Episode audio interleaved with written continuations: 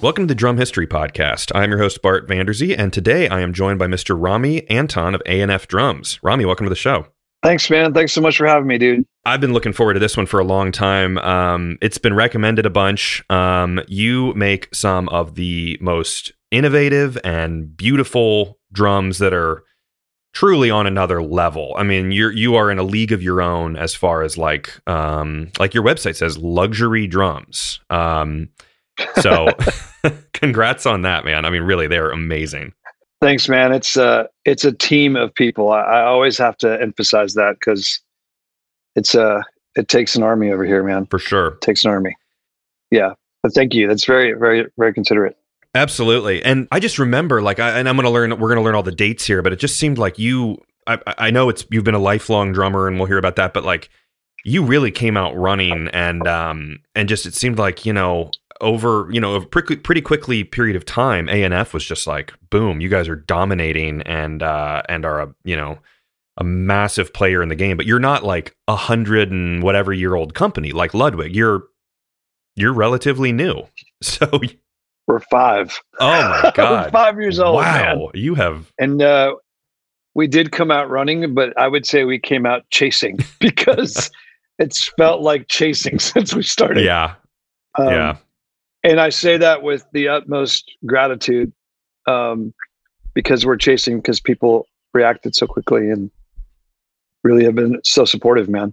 Yeah, it's unique. It's not um there's there's a uh you've you know, you've got a niche in the market and uh you're you're going for it. But um so let's just like jump in here and I mean really you as a person, I'm so interested about your background because I feel like you are really the brand. I know you said it's a team of people, but um obviously you're the you're the man behind ANF. So um Tell us about your background, um, how it all started, and how you actually got into making luxury drums. yeah, I'll do the Twitter version, man. uh, born in Egypt, family migrated to the states. I grew up listening to Eastern music first, so odd rhythms, odd um, accents, and when I finally kind of got exposed to Western music, four four was an odd thing for me Mm. because there wasn't so much variation, at least initially rhythmically. Uh, so that's kind of like you know my ears gravitated towards this odd space, and then four four was odd to me. Um, and uh, very strict parents to a certain degree as far as career. As long as I did well in school, I could have hobbies as I pleased. And one of my hobbies was playing drums. I loved it, and I started tapping on things when I was three. My, my father, who plays piano, recognized that I could keep time, and so he would gradually buy me, you know, upgraded a snare drum, a drum kit, you know. And so he supported it that way. But again, as long as it was a hobby, we're good. Don't think about doing this outside the house type of thing. Yeah. Um, and then of course my dad, you know, would book these these fun parties with his buddies and be like, Rami, come, you're gonna play drums with us. So all of a sudden I was playing out just as with the family, Yeah. you know, for fun. The rules are expanding So, a little like- bit. It's like you can play with the family. totally man yeah like my first band for 12 years was playing with my dad Wow. And i knew nothing else. And it was eastern music it was a lot of european music.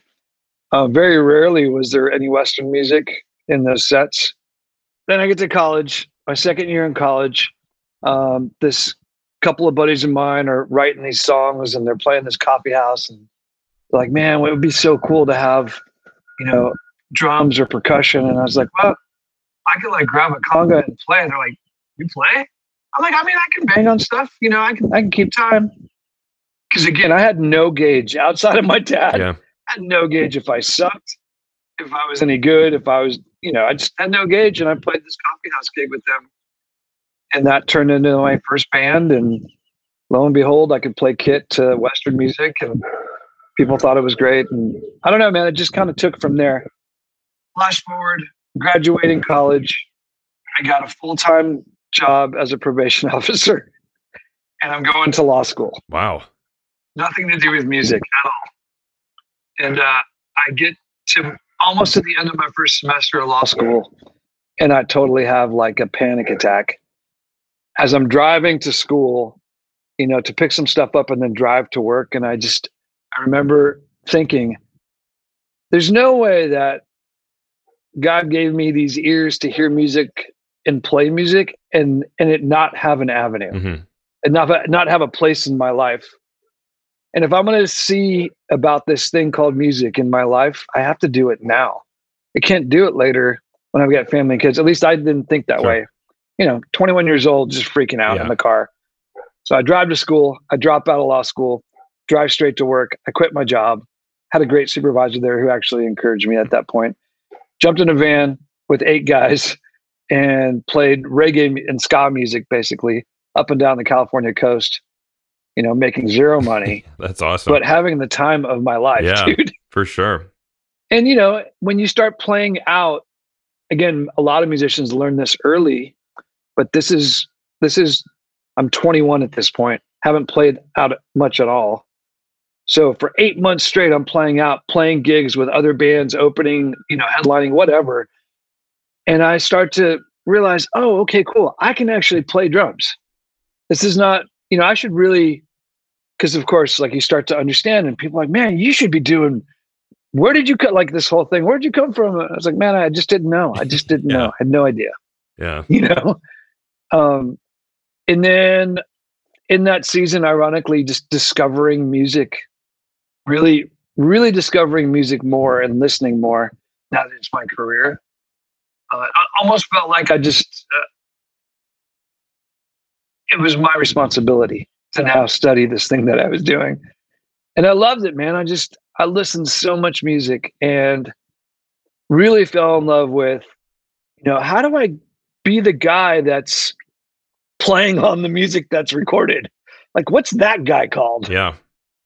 and uh, at the time i took a um, I, or i was i was playing in a band that got a production deal and it was time to go in the studio and the producer's like we're only bringing the singers in. Hmm. we don't we use studio musicians. I was like cool i didn't know anything. So i was like yeah that's how it works that's fine. And then uh, the guys in the band like no man you should really get rami in like he can do this. And they really fought for me ironically. And so the producer's like one song. He comes in one song he plays the house kit. You know it's mic'd. That's what he gets and if he if he can really do it let him play the record Wow. right so i go in and that was actually flo and flo and eddie so mark mark volman Mhm. uh, was the producer and that's who i was going in the studio Wow. you know to record for and uh not only did i do the song i did the whole record and then he hired me to play with the turtles for a gig because their drummer was out of town Oh man. and so it started to click like, oh, cool, man. Like this is this is my career. Like I love this. And I think I'm actually good at it.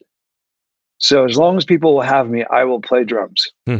And uh and I did, man. I played drums on anyone and everyone's recording that asked whether there was zero money or a massive budget. And did it for about seven years straight in LA, just always recording commercials, film, records, didn't matter. Just get in the studio, do the best you can do with whatever gear you got. And, and at that time, I'd collect, started collecting vintage gear because the sound and the vibe and all the things about these old drums was fascinating to me. And so, vintage drums in the studio, recording with as many people as possible. And then, uh, you know, I get a call and it's this massive tour with a huge artist. It, there wasn't even an auditioning. The guy saw me play two days earlier Hmm. at a local gig and said, "We want this gig." Wow. I said, "I do want this gig, but I'm leaving a lot of studio work and a lot of like first call producer things to do this, and I've never made this decision before. I don't know about this, this how this works, but I love this artist. I love his music, and I grew up listening to it. So that was Seal, by the I way. was gonna. I was about to say, can Um, you say who it is? I mean, man, that's awesome too. yeah, Uh, yeah, yeah. It was Seal. Cool. And so I did, man. I went went on the road for. uh I went on the road for about, I think, about four or five years. Wow. with him. I had no idea. That's awesome. Yeah, recording, writing. I mean, it was, dude. Talk about a dream gig. Yeah. Now, mind you, you know, I hadn't been on a tour like that before. So you go on that tour and you're like, oh man, touring is amazing. Right. Yeah. But that's not how everybody tours. And I learned Seal. that after I the mean, fact, right? yeah. what years were the um, you know, the session times, and then into your time with Seal? Yeah, the session times were ninety six to two thousand two. Okay. Um, and then uh, Seal came right at the right at the at the end of 2003 and uh, i was with them through 2000 i want to say 2007 Man, that is awesome. and i left because uh, yeah it was amazing man. It was amazing. I, I left because i signed a uh, a record deal with one of my writing buddies for universal Hmm. and we had to go promote. If you sign a deal as an artist you are obligated to the label. So i couldn't i couldn't be committed to seal and that. Um and so that's that's that was my musical journey and i did the you know when i when we when i left seal to do the universal thing that led to a lot of writing songs for movies and tv and cool. film and commercials and stuff and did a lot of that and that was also in the season where we moved to austin from la got married moved to austin uh, had a studio here always had a studio here writing recording making you know making music basically always producing as well and Wow.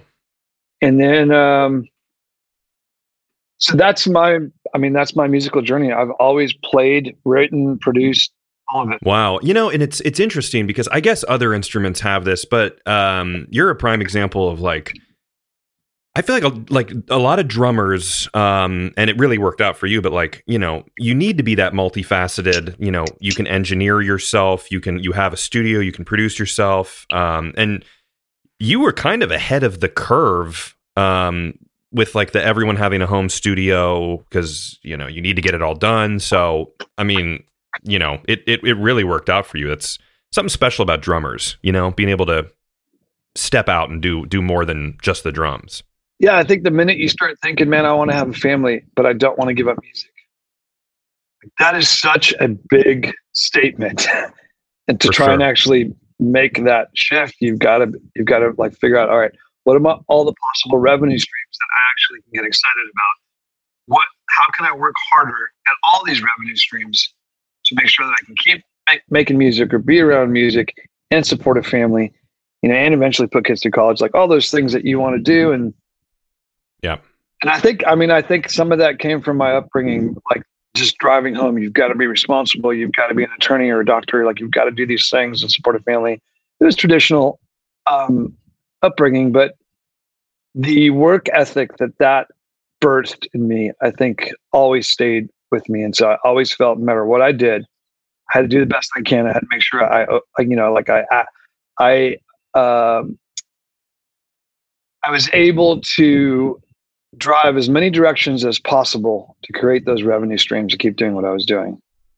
So that, that's kind of a thing. yeah yeah that makes sense it's almost like uh like you know it's good to have parents instill i don't want to say like a fear but like a a, a sense of like it might not all be okay just out you know if you don't try hard. Like there's a chance it might you Yeah. know you need to work hard. Yeah. and that's why they encourage you to do that but um wow that's awesome. So that's that's a good journey. I can't believe you were so you said you were a parole officer?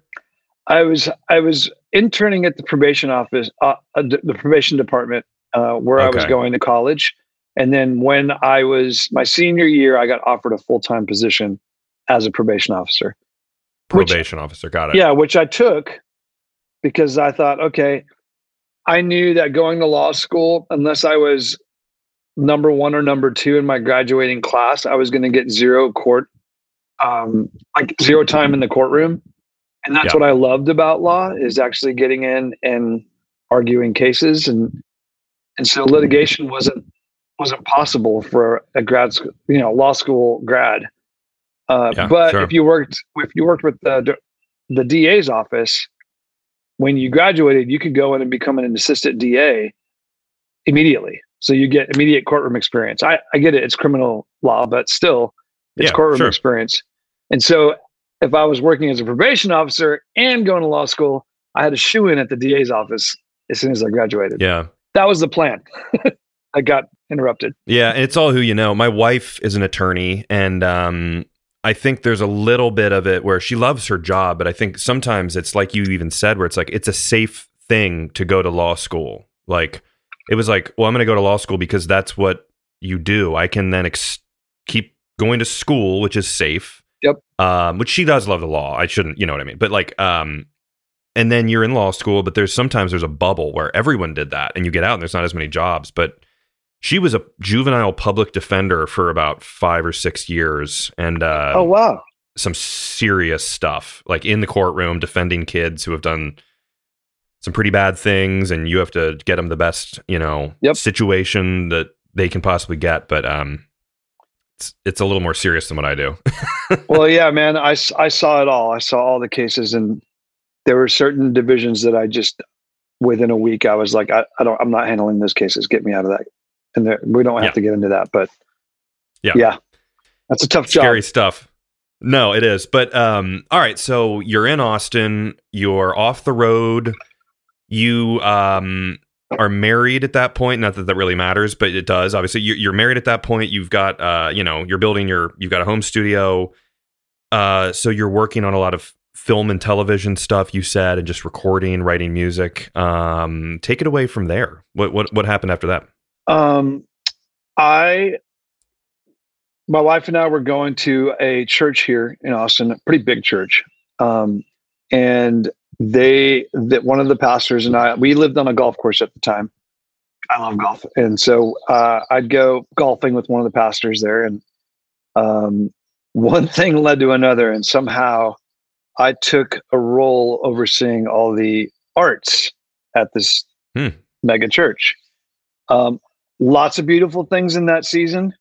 It's not all it's not all great, but some of the most beautiful things that came from that season uh, was the ability to share with other young artists my journey and hope that from things that I've done and decisions that I made that were good and decisions that made that were horrible, they could glean some wisdom and take that and go. Um, my wife and I opened our home daily to people that were struggling, artists. You know, it was all focused on artists, but artists going through addictions and breakups and financial hardship. Like the list is long, Mhm. right? And we just found Yeah. ourselves really comfortable and and uh, peaceful, just being there for people, especially in the artist community. So that part I love. We did it for five years together. Hmm. Um, That's awesome. and then towards the end of that i felt a pull i was actually getting some calls to do some more touring um, and i really wanted to work with this one artist specifically that called and we had done a record together. And then a few months later he said man put together a band with me and let's let's go tour this thing. Uh, so that was ed kowalczyk from the band live. Yeah. so we went out yeah we toured together and played and just had a ball um, for about i would say for about uh, three years or so. Hmm. and also during that time there was a japanese artist that i was and this ties into anf there was a japanese artist that i was working that i had made i had recorded his records played drums on his records in la for many years. And he called or his management team called and said hey um, this artist the artist wants you to come to japan for two and a half months and do his 50, 50th reunion tour. Uh, but he wants you because you played on the records. He wants you to do it. And at first i said man i, I can't leave my family for two and a half months. He's like no no no. Your family everybody. We, we got you a flat. We'll take care of everything because i had my wife and my two kids. You know a nine month old and a two year old Oh man, I can totally know? understand that that is insanity. yeah, like the diapers and the formula, that luggage alone was three times everything else we took, you know? yes. Because we didn't know oh, what was out there. We had no idea. Yeah. Yeah, man. They, so I spent I spent that time in Japan. And so before I left for that, I kind of made this like decision with my wife, hey honey, I've been playing drums for a long time. I would and I've always bought vintage gear, right? I said, I, I want to buy like two amazing snare drums. I want to spend what we would never think of spending, but just to commemorate, you know, kind of like all this playing I've done in my career. Yeah. And she was like, Yeah, absolutely, do it. So I spent a lot of money on two snare drums. Don't I don't want to say what they are. Yeah. Um, Sure. yeah. and uh, and took them with me on this like excitedly taking them with me on this nine you know uh, nine or ten week tour in Japan with this artist and these are you know these are 40,000 seater arenas that we're playing um Mm. and dude within within I don't know the first 3 songs of the first show I'd gone through both snares and they weren't they weren't doing what I wanted them to do Interesting. they were doing what they were built to do. They weren't doing what I wanted them to do. So it was a very Hmm. personal thing that I wanted. And I realized, okay, I'm gonna have to figure out did I buy the wrong drums or like what anyway, so I come back from that and kind of with a little bit of a vengeance, like I gotta I have to figure this out for myself. It's nobody else's responsibility. I want a certain sound. I should be able to figure it out. And kind of went on that journey. And that journey was you know, it was about a, I would say, uh, maybe two years of kind of discovery, if you would, and Hmm. then six months of, I- you know, I know exactly what I want now. I know how it has to be made. I know exactly what it needs to sound like. I got to find someone to help me make it because I don't make drums. you know, Well, I was going to say, so are you in the garage, you know, with like a lot of your drums are metal, obviously. So you're like hammering metal, or are you more just like trying different drums that you like?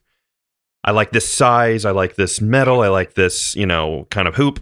So you're just experimenting. Yeah, I'm taking everything that I loved about vintage drums and dissecting it at this point.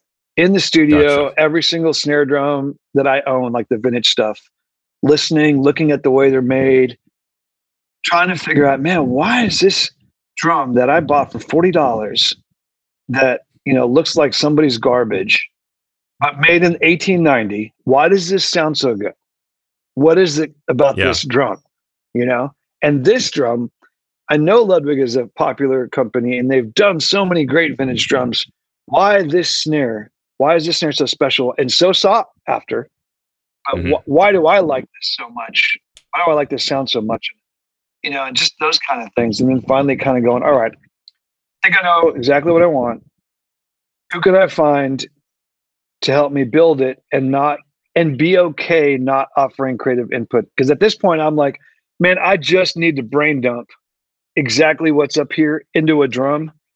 And if someone could do that for me, I mean, I'll pay whatever, but if someone could do that for me and be okay not offering creativity just yet, like creative opinion, which sounds yeah, weird. That's interesting. It was a very selfish project, you know? No, but sometimes uh with any creative endeavor, it's like uh, sometimes you don't want people's input. Like on on anything really where like even if you're like I don't know, it's like someone will come in if you're mixing something with music, someone will come in and like say like halfway through like, "Oh, that snare's too loud." And it's like, "Yeah, I, I know. I haven't I'm not mixing the drums yet." And it's like, "Just get out." yeah, there was a, I think there was a podcast or not a podcast. It was a TED talk. I'm trying to remember who it was. Um, it won't come to me right now, but the gist of it was, you know, the minute you start editing, creativity stops. yeah.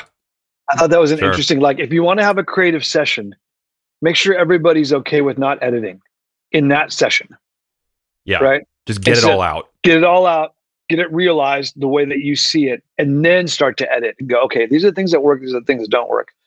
But if you don't get it out, that's going to be extremely frustrating. Yeah. Um, yeah. and, and so I did, man. I found a guy, a local guy, really sweet, honest dude, and he was making um, drum drums out of wine barrel, like stave drums out of wine barrels, which I thought was really Cool. cool. Hadn't worked with metal before, but just a really good guy, you know. And and this was a hobby for him. He he had a day gig, you know, and a beautiful family and everything. And he lived a mile from my house, and so I was like, "Hey, man, I'll pay."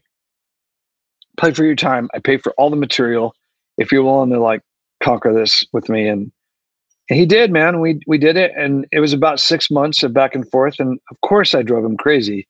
I was on this like hell bent mission to, you know, accomplish Yeah. this thing. Um, but at the end, you know, we it, like we hit the snare, and it was.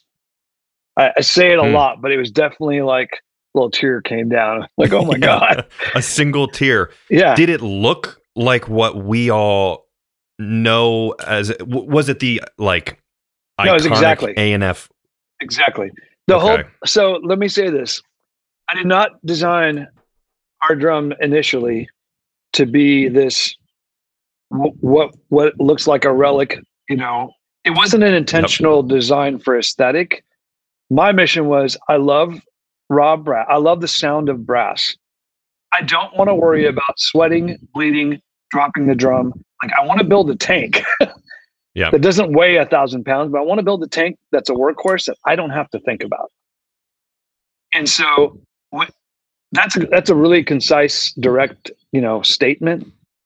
Sure. Um, but man, to accomplish that, because you start to think about, well, what kind of lug is going to be, be the most simple design, but not restrict the resonance of the shell. Like once you start to get, it's like the iPhone, so easy to use, man. But if you take that thing apart, like the complexity is insane. yes. Right? Yeah. So Yeah. that's where it got. That's where it got really um, detail focused on how to do it. And so raw brass continues to age. It patinas like the sweat, the blood, all that stuff just adds to the character. So you Yeah. don't have to clean it. Yeah. No, really. And and man, you. I mean, you said it. Like a relic is a great way to put it because there's something about them that just looks like. I don't know. I mean, they they're they're almost like cinematic. You know what I mean? Like they look like they could be That's in like a cool, like old, you know, like almost like a sci-fi movie or something like that's in a not too distant future. Um, and they've been in a few as as since since we've created the company. Dumbo was the biggest one, but yeah, oh wow, yeah. okay, I've I'll- seen that with you know watching it with my son, and I, I didn't, I don't think I noticed that. That's awesome. Oh, dude, it's it is it is the drum kit in all the circus scenes. That's like all- awesome. yeah, okay. you'll see it. You'll I have see to it next time. it. Yeah. Yeah, I will.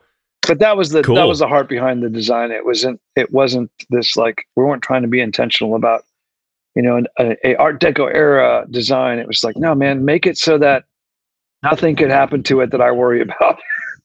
Yeah. Well, and I mean, Art Deco, boom. Obviously, that's that's you. That is it. This episode is brought to you by Dream Cymbals. I want to talk a little bit about the Dream Cymbals recycling program. The recycling program is simple. Bring your broken or unwanted cymbals, all brands accepted, into your local Dream dealer, and you can earn $1 for every inch of cymbal you bring in towards the purchase of a new Dream cymbal. For example, bring in two 20 inch cymbals for recycling and receive $40 off the price of a new Dream cymbal. It's that easy. They in turn take the cymbals recycled and use them to create new products like the ReFX crop circles and the Naughty Saucers.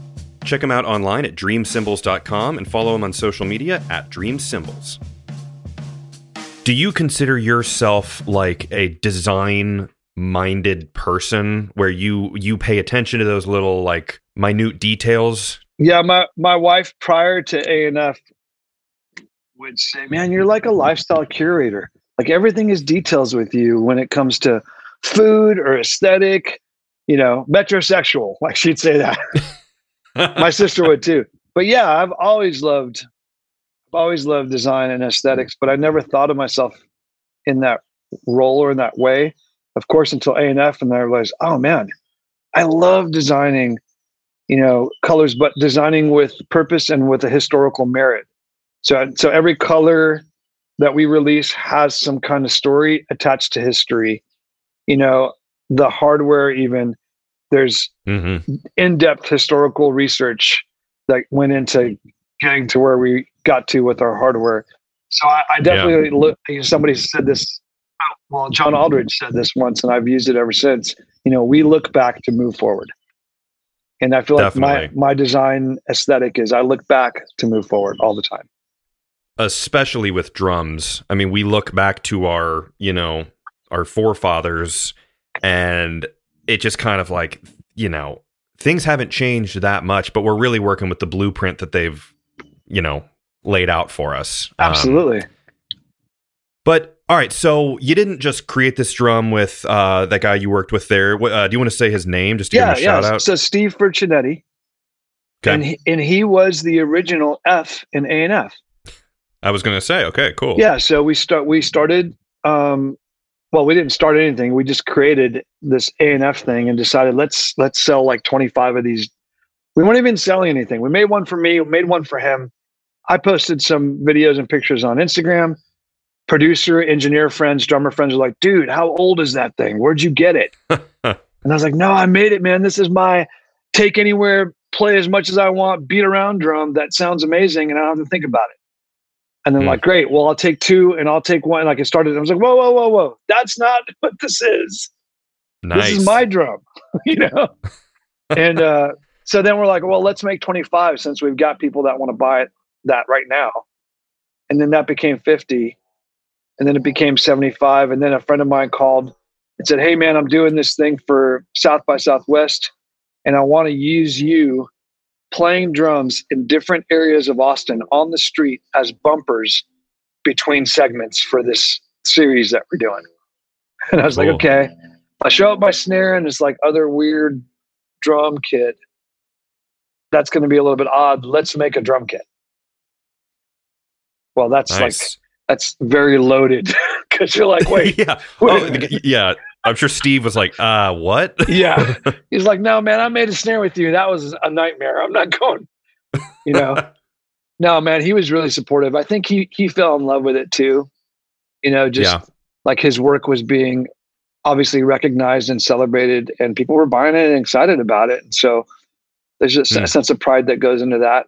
Um, but yeah, yeah, the minute it turned into like massive orders and renting, you know, leasing a shop and hiring people, you know, he was kind of stuck in that, man, this doesn't pay me to do like enough to do full time. And he absolutely right. And mm. I have a mm-hmm. family and I, I really don't want to do this full time. I, I want sure. to be a, you know, family. I want to have my nice job and just thing. And so I'm out. And, yeah. you know, and it was, totally understand. And I was definitely going at this point, I want to do this.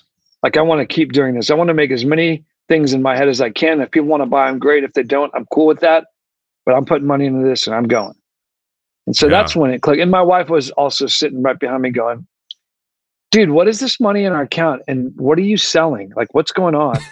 yeah. What are you doing? Yeah. Well, you, you've got such a demand right off the bat where it's almost like one of those you know you you like it's it's natural. It just like was okay this is a cool drum oh you want one? Okay i'll sell one. I know um you know hearing the big fat snare drum guys it was like a similar story where it was like oh i made one. Oh they wanted they want two. Oh you want 20 so it's it's just like a you know you're doing something right when it naturally um picks up there. But correct me if i'm wrong you are out your builder at that point so what did you do then to find a well, builder? And that's the thing, man. And I, I really, um, I'm so grateful that I, I fell in love with vintage drums early and was able to study how they were made and, and just because what, what we figured out when we designed our lug concept is, you know, there, this was a unique thing and hadn't been done this specific way before. We were able to patent, you know, our first, first patent I've ever had, you know, on on our lugs and our aesthetic, the look of everything. Um, and so we made it simple. Once we figured it all out, we simplified sure. process. This is where my business thing comes in. It's like, it's great, but if it's complicated, you can't duplicate it enough to make a business out of it. It's got to be simple. There's got to be a way to streamline without affecting quality, right? There's all mm-hmm. these mm-hmm. things you've got to balance out and I started doing that early. Uh, and so when we when we hired our first guy, Steve was still there. He trained him, right? And then from there, it just kind of went, went, went, went. Hmm. So our processes are really simple.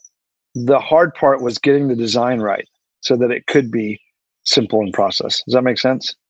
Yeah, because you like so many things in life. If you're redoing, mainly in music or you know in production, whatever, if you're redoing from scratch every time, you're gonna you're setting yourself up for failure. It's almost like you template it out and you you know you make it easier on yourself. So that makes makes perfect sense. So so you were uh I don't know if incorporated is the right word, but at that point, A and F was a business. You guys, you were a full on, you know, you're a drum company at that point, right? So yeah, well, that that was my wife. So my wife was like, "You have to form a company and pay taxes on all this stuff through your yeah. company because if you pay through personal, it's going to way more, and you are actually this is a company." So you mm-hmm. got to treat this for what it really is. Don't try to force it into our personal income. That's weird. Yeah. And so, so we formed a LLC. Um, and at that time, also one of my good buddies who was with me through that season where I was working at the church and also, uh, you know, a sponsor of uh, AA and NA, you know, um, men, right, going through that. So, mm-hmm. like, we did a lot of life together. Uh, he at the time was also entrepreneur and saw the opportunity and said, "Man, let me partner with you on this. Let me come in on this, and I'll do these parts of the business, and you know, we'll kind of break it up. You, me, you, and Steve." And so he came in, and so May first we formed the company. May first of 2016 was the official forming of ANF. By then, we had already made snares, we had made uh, drum kits, and so we were just catching up. We were racing to catch up. yeah. Yeah. Wow. I mean, and like you said, making a drum set is a little bit different than uh, just making a snare. But I mean, you're not just making regular drum sets, though, is the thing. Which, uh, I mean, it it's not like let's get some Keller shells and let's just put them together. I mean, they are from a design standpoint, from the sizes that you've used are just. I mean, you've got the like giant pancake snares, you've got the huge bass drums, you've got the kind of single, um, you know, tension uh, rod construction on a lot of drums. I mean, it's just unbelievable. I mean, what what would be I don't know, maybe without giving away your secrets, but like what would be if you're going to come out with a new drum set, does it start with you like putting pen to paper and kind of just like writing down your ideas and drawing something out? Like what some of these really cool designs, is that all coming from you? Um it, it it starts with me and finishes with the team. Mm-hmm. That's how it works. And so, um, a lot of the stuff up until now, for the most part, these were things that I would makeshift in the studio to get sounds for a record. So it's like, man, I really want this fat snare. Let me grab, let me grab this old floor tom that I have and cut it down and mm-hmm. put some wires on it. Nobody made 18 inch wires at the time. So let me get 16 inch yeah. wires and let's let me take let me have this you know in my arsenal and uh the pancake was like let me take this banjo apart in the middle of a session hmm. actually took a banjo apart makeshift wow. snare and go. And so i was i'm drawing a lot from all these things in the studio that i think drummers at the time i think drummers would want to actually buy something like this that's already done if they heard what it does and engineers and producers would love it too. So let's just make it. I mean we can make it. Let's make it. Uh, so that's that's how those things happen. It's like drawing from my years in the studio and sounds and soundscapes and just creating vibes and and turning sure. it into drum. And then the other side is kind of my rebellious, like, man, everybody's programming beats now and pop songs. Like, there's some great drummers that can play that stuff. And I remember when I was doing session work, I mean, my first big session was playing live beats for the first Black Eyed Peas record. So oh, I was wow. in there, had all my vintage drums and kick snare hat, different variations of kick snare hat, playing down beats. And you know, they'd sample eight bars of it on the MPC, but it was still a live drummer. And then you started to see that kind of go away where people are just sampling sounds and creating. And it kind of broke my heart. I was like, man, there's drummers out there yeah. that can play this stuff way better than that program and faster they just need sound. They need more arsenal, sonic arsenals, because that's what you have with programming. You can start, you know, tweaking sounds and stuff. And so, yeah, the pancake, the gunshot, the rude boys, like all these things were s- sounds that the drummers can now take back, you know, the groove. yeah. Like take back, man, fight the computer, you know. Yeah, no, for real. I mean, it's kind of like uh I mean, it, I've heard other people say, it, but it parallels, you know, when like, you know, the computers coming in and taking jobs away from drummers obviously kind of parallels like the silent movie thing when those drummers were lo- losing their jobs and, and stuff. But yeah, man, I mean, you have, on, on that note too of, of yes you've created a, a bunch of really cool unique equipment that is just like you know one of a kind but because of that you've created like diehard fans i mean there are the a and fers people Yeah. who just really really really and i've i've played a few kits i played one at uh the last pasic that happened in person and um they're not just like you've been saying this entire time they're not just pretty drums they also sound awesome they serve a function they like you know they don't just talk the talk they walk the walk i mean they're worth the money you i feel like people just and, and it seems like they're like a um it's like a showpiece in your you, you put it in like your living room or something you Functional know? art is what my wife calls it.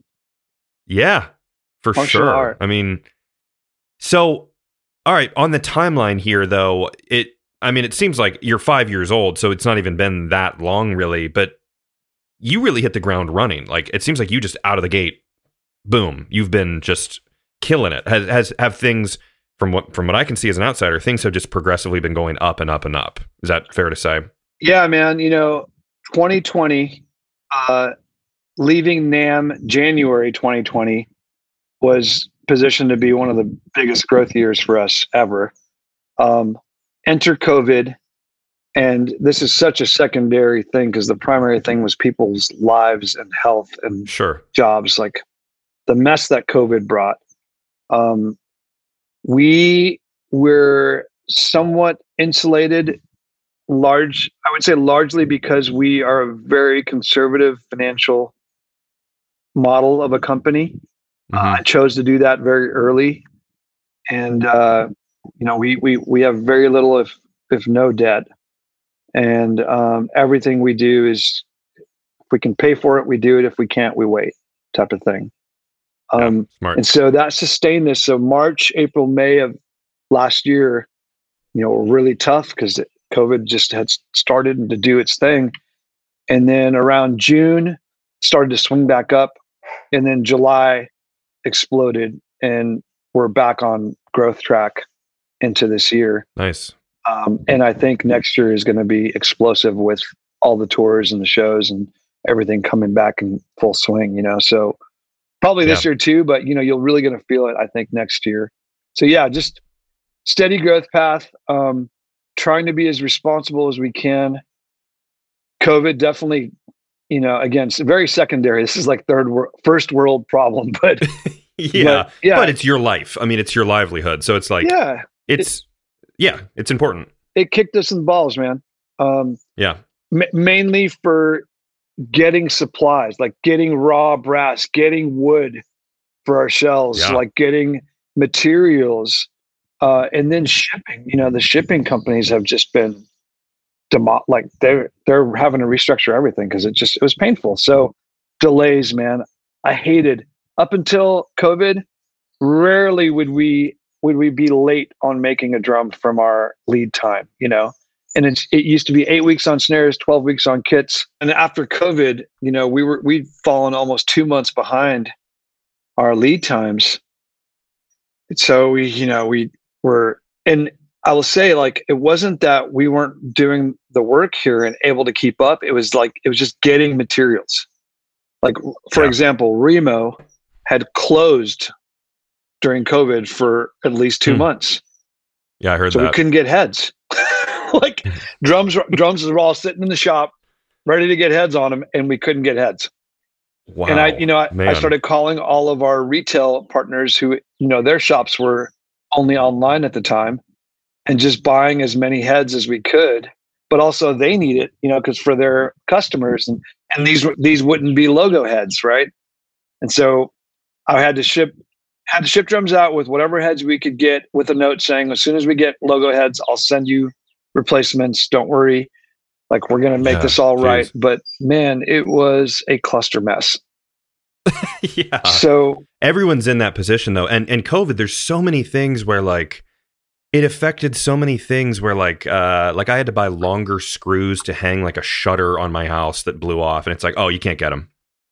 No, can't get a five inch screw or whatever. It's just like things like, or or there's something where like uh, at a grocery store, it was like, yeah, we're out of cream cheese. We couldn't yeah, get it. because we've got Like- Ace, Lowe's, and Home Depot all you know within three miles, and same thing. You go in there to get just any any materials that we just haven't been able to get, try to get it from there, and the, some of the shelves are cleaned out. And they're like, "Oh yeah, man, we're at two three month back order. We have no idea when stuff's coming in."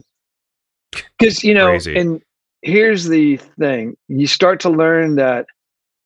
I mean, man, like eighty to ninety percent of some of the stuff is coming from overseas, and Yeah. Oh yeah. for sure. specifically China, right? And China's shut down and they're really tightening up on all the shipping out because they're trying to be safe for the right reasons, you know? Yeah. And so that's what was happening. It was like you just couldn't get stuff. Yeah. Well, but I mean, that, it seems like that's kind of, uh, well, I want to say that seems like it's kind of coming to an end. But honestly, I mean, you see these built like like home builders and things. Like if you want something done on your house, I mean, prices have tripled on lumber. I mean, it's it's insane. Now, how how are you guys? Let's kind of transition into what A and F is going to be doing in the future. I know you said 2021 is looking like a great you know year so far. All you know, albeit with the the price of things expanding, you know, uh, of like materials and things being hard to get. But what can the A and Fers out there uh, look forward to? Yeah, man. Um I I, I do want to say to the, the the statement that you said things are getting seem to be getting better. It, it's going to get worse before it gets better. Mhm. unfortunately. Um, Yeah. Because the other thing that Texas got hit with was a snowstorm and elect and a grid, uh, le- you Sure. know, that that basically broke down. Um, Yeah. And so that was an additional that added time. But anyway, what we did is we hired two more people uh, as of last week. And now we're on this like mad dash to, to catch up. But again, we're just running into issues getting materials. So, um, what we did was we are buying materials in massive bulk. We're basically putting a lot of money in right now. So we're Hmm. buying a year's worth of materials, whether it be metal or wood. And it's going to take longer to get those materials, but once we have them, we'll be able to catch up at like rocket speed pace. You know, Yeah. That's awesome. because because two more p- people in the shop means three times as much you know work done at the same quality right yeah. and so For sure. that's where we're at there um we're continuing i you know right now what i'm focusing on as far as design is concerned i want to finish out our hardware series so the hi-hat stand is done and that's uh that hopefully will be landing in the next couple of weeks like the first batch of those they're already sold but that's great and then yeah. That's awesome. um, I'm finishing our kick pedal. I'm finishing our drum throne. I'm finishing our hardware bag, um, and a full a full line of drum bags. And then, uh, you know, ANF Hardware is going to be making hardware in other areas of music, including uh, guitar stands and microphone stands, things like that that we've been designing. Uh, say, yeah, same aesthetic, That's same approach. Sitting with like with the mic stand, we have the luxury of having you know Rupert Neve Designs here in Austin. Oh, cool. yeah. Wow. That's nice. Yeah, so we've been working with them, just gathering information and their wisdom and their knowledge to try and make some really cool studio mic stands. Um, bags for microphones, we're making those. Making bags for guitars and um, a, a few other instruments. So we're just using what we've done and the method that we've done it, and applying it in other areas that where we see where we see a need. I should say. Yeah. You know.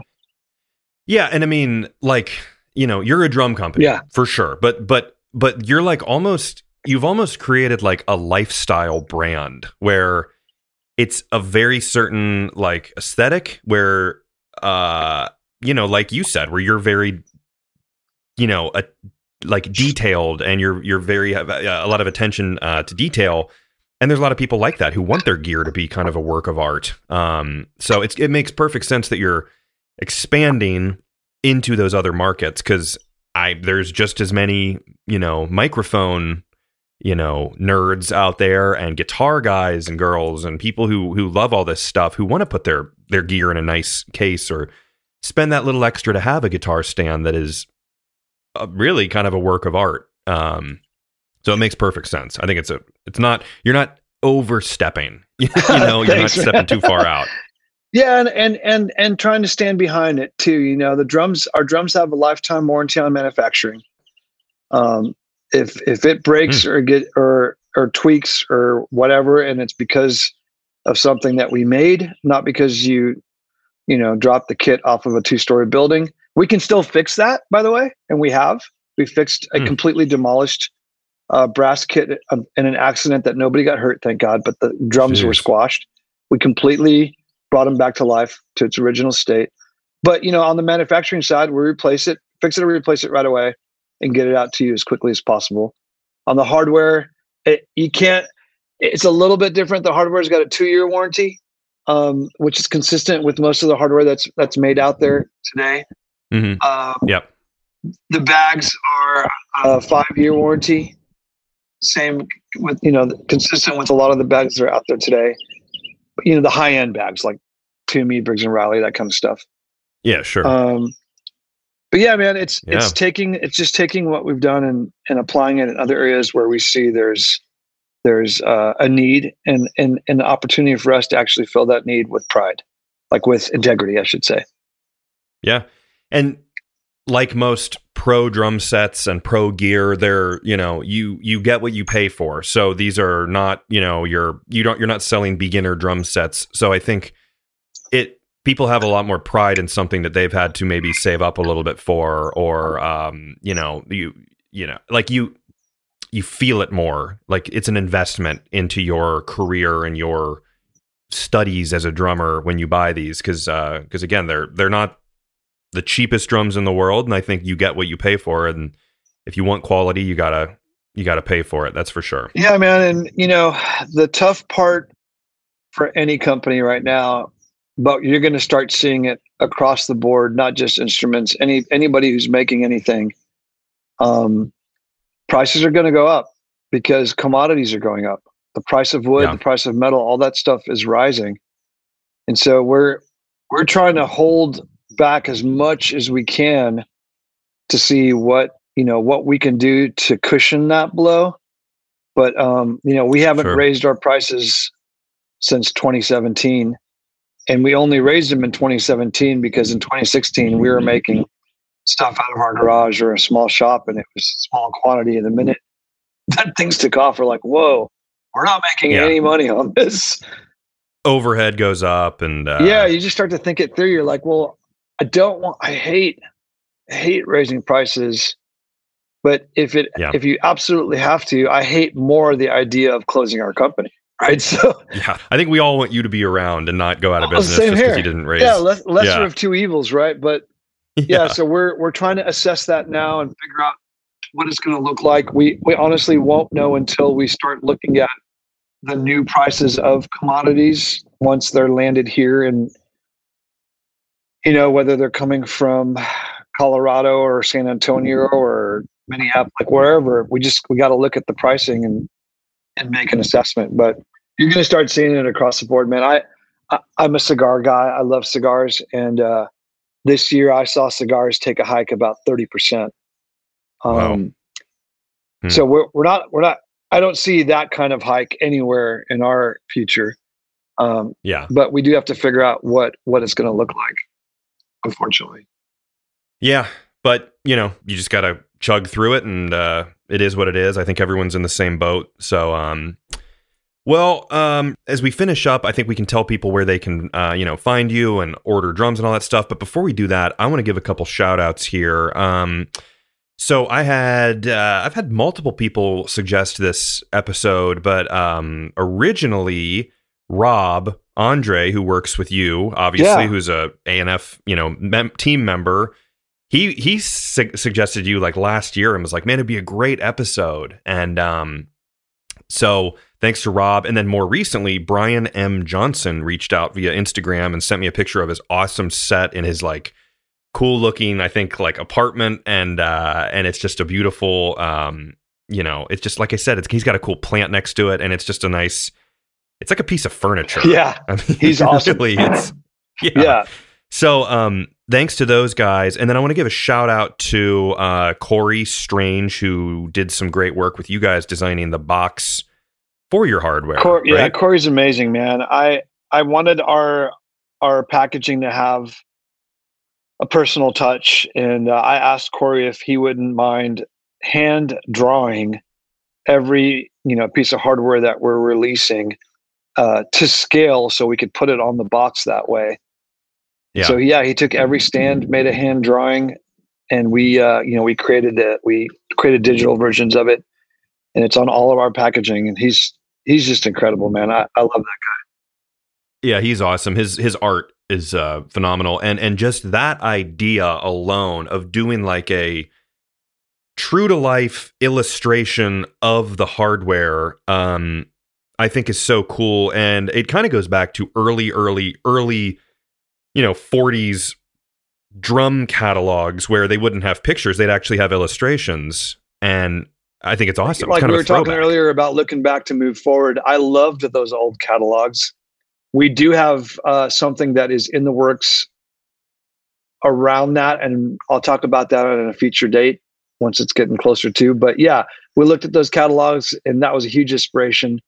Um, and you know, the other thing was the practical aspect of when you have hardware in boxes sitting in shops. Most of the time, you know, your retail guys got to take it out for someone to at least see it. And, Yeah, and mind you, you know, we we encourage all the dealers to have it out on the floor and, and so that people can try it. But there's also the fact that just walking through, you can look at the box and, and know exactly what's in the box, uh, just with the drawing. So there's a, there's Yeah. a practical component to that as well. But yeah, re- really awesome. And again, I I- I didn't get to say this, but Rob Rob came on as our sales director, and he said that he was one of the one of the three people that recommended the that we what we do this together. And he's he's been an, incredible incredible value add to our company, man. He brings so much. So I can't say enough good Yeah. things about about all those guys. Yeah, for sure. And then I wanted to also, um, I think we've talked, but uh, I, I always see on Facebook Brandon Bogle. I just wanted to mention because he runs the, uh, I think the ANF appreciation, the ANFers uh, page on Facebook, and I just think it's so cool when someone is so passionate about it. I just wanted to kind of give him a mention of like, you know, it's cool, Brandon. It's cool that you're doing that, and love the company so much to represent it and just, you know, spread the gospel of uh, of ANF. That guy's a So, rock star, I- man. Such a rock Yeah. star. for sure. So, all right, Rami. On that note, uh, you know, it's pretty obvious. Usually, people can just find your website, but why don't you tell people where they can, you know, go and order ANF? You know, where they can find them, where they can try them, all that good stuff. Yeah, yeah. So uh, our webpage is A N as in Nancy, F as in Frank, drumco.com. Uh, on our webpage, if you're looking for dealers, you can go um, you can go in the in the in the menu and pick the the I think it's retailers um, page, and it has all the dealers globally that that have ANF drums in the shops. Uh, if there's not a dealer in your city that that sells ANF, you know, we sell direct as well, only to places where we don't have representation. Because you know we're Sure. still small, we're not everywhere, but we're trying. Yep. um, Yeah. And then the other thing I want to encourage everybody to do is is subscribe to our YouTube channel because we we just launched something called ANF Live, and it's a basically it's a live cast where we sh- we showcase some gear, uh, we have some interviews, but you can you know you can ask questions in real time, and we'll answer them live. There's they're like 45 minute episodes, and then awesome. you know they'll they'll they'll live on our YouTube channel after the fact as well. But that's we're trying to create a resource where we can continue to answer and educate and do everything we can to inform people of you know the who, why, where, what of uh, ANF. Yeah, man, that's awesome. It's good to be community based and reaching out to people and and you know uh and obviously drummers like being listened to and uh talking to their companies and and just doing what you're doing right now of talking to me about this and then people can listen is uh is an important thing cuz I I didn't know any of this stuff. So it's cool to know the man behind ANF has such a cool background in, you know, drumming and touring and production and uh really it's born ANF is born out of your own necessity that really like hey everyone else can uh, can take advantage of your you know desire to make a great drum for yourself and now 5 years later um which which happy birthday Thanks, I mean here this will be out it, in May 2021. I'll release this, you know, this month, and um, you made it. You're the big. You're you're halfway to a decade. Thanks, man. Yeah, big celebration. Yeah. Super super grateful for the support. Really can't can't say enough um, praise for just everybody's support in this in this journey. It's been incredible. Absolutely. Cool. Well, Rami, um, I want to again thank you for coming on the show, and for everyone listening. Rami's going to hang out for a couple more minutes, and we're going to do uh, one of the Patreon bonus episodes that we've been doing recently. And um, I want to hear Rami about these, just like the f- far out kind of like cymbals that you make that are in the crazy shapes and stuff, and um, and just sourcing them and who's making them and all that stuff. So, uh if you want to hear that conversation, you can go to drumhistorypodcast.com, click the Patreon button, and uh, I'm sure we'll talk about some other stuff uh, as we do. It kind of spirals off into other things, but um, yeah, you can donate a little bit of money, and uh, you'll you know be involved in that. So anyway, Rami, thank you so much for uh, coming on the show and spending time with us. And again, it's a n is in Nancy f drumco.com uh, for everyone out there who can check out A&F. But I think everyone knows a lot about A&F because you're you're there, man. You're you're a very popular drum company. Thanks, man. Thank you. Thank you for doing this too with us. This is this is awesome. If you like this podcast, find me on social media at Drum History and please share, rate, and leave a review. And let me know topics that you would like to learn about in the future. Until next time, keep on learning.